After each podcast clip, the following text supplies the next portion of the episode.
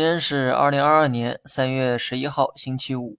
今天盘中呢再次迎来大逆转，上午大跌，下午大涨。这其中某位大领导在记者会中的谈话起到了主要的作用。领导说的这些讲话中啊，并没有什么意外之喜，毕竟呢只是一个记者会，重点在于解答外界的疑问。但领导的话风中有很明显的积极信号，而这些都提振了午后的市场。当然，这还不是重点哈。俗话说得好，光说不练假把式。那么回到盘面上，午后证券板块开始直线拉升，银行保险也是紧随其后。说这一波操作是自然现象，我可不太信。老股民呢都明白一个道理哈，护盘要选择大金融去拉线，这其中证券往往是首当其冲。别问为什么，因为这是证券市场。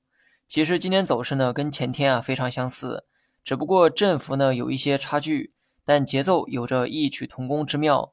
上午呢同样是暴跌，而下午都靠着一股神秘力量在反弹。既然有意要在三一四七点稳住大盘，说明领导们的底线就在三一四七点。既然底线都摆在了那里，你还怕个啥？就算跌了，你也能看到底线。那么这种下跌有必要去害怕吗？我没想到今天就突破了五日线。说实话，当真是情理之中，却又是预料之外的走势。我本以为还会磨叽个两三天再选择突破，这也表明啊，领导呢比你还着急。如果想护盘，完全可以等到二次探底三一四七再去动手。但我估计呢，那个时候市场情绪真的会崩溃。于是领导选择了提前动手。说实话，该补的仓也补过了哈。长线投资者只需要躺平即可。如果市场足够的强势，那么他会选择一鼓作气继续上攻；如果市场偏向弱势，那么我猜他会在不跌破三一四七的基础上震荡，然后在某个时间点选择上攻。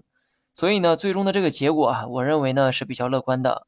即便市场选择了先去横盘，我猜这次横盘的时间啊不会像之前那么长。那么多一点耐心，我相信一切都会变好。好了，以上是全部内容。最后祝大家周末愉快。